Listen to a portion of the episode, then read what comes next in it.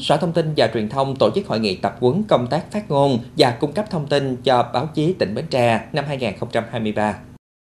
Tham dự hội nghị có lãnh đạo các cơ quan đảng và các đoàn thể chính trị xã hội, thủ trưởng các cơ quan là người thực hiện phát ngôn cung cấp thông tin cho báo chí của các cơ quan cấp tỉnh, cấp huyện và cấp xã, đại diện lãnh đạo và phóng viên các cơ quan báo chí thường trú trên địa bàn tỉnh, lãnh đạo các trường cao đẳng, trung cấp trong tỉnh. Tại hội nghị, nhà báo Lê Văn Nghiêm, Phó Chủ tịch Hội Truyền thông số, nguyên Cục trưởng Cục Thông tin Đối ngoại Bộ Thông tin và Truyền thông đã chia sẻ những thông tin liên quan đến quy định về phát ngôn và cung cấp thông tin cho báo chí tại luật báo chí. Nghị định số 09 ngày 9 tháng 2 năm 2017 của Chính phủ quy định chi tiết việc phát ngôn và cung cấp thông tin cho báo chí của các cơ quan hành chính nhà nước, xử lý và phản hồi thông tin báo chí, hướng dẫn một số kỹ năng truyền thông như cách thức tiếp xúc, trả lời phỏng vấn, viết thông cáo báo chí, tổ chức họp báo báo, phản hồi thông tin trên báo chí, chia sẻ về xử lý khủng hoảng truyền thông, cách xử lý các thông tin độc hại trên mạng xã hội, Facebook, Zalo, công bố các hành vi sai phạm trên nền tảng YouTube, Google.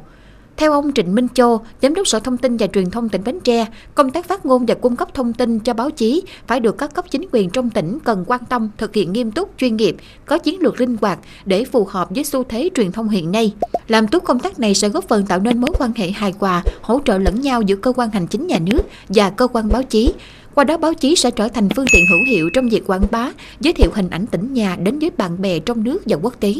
đồng thời là kênh thông tin đa chiều, phản ánh thực trạng, những hạn chế còn tồn động trong các lĩnh vực để lãnh đạo của tỉnh kịp thời đưa ra giải pháp xử lý phù hợp.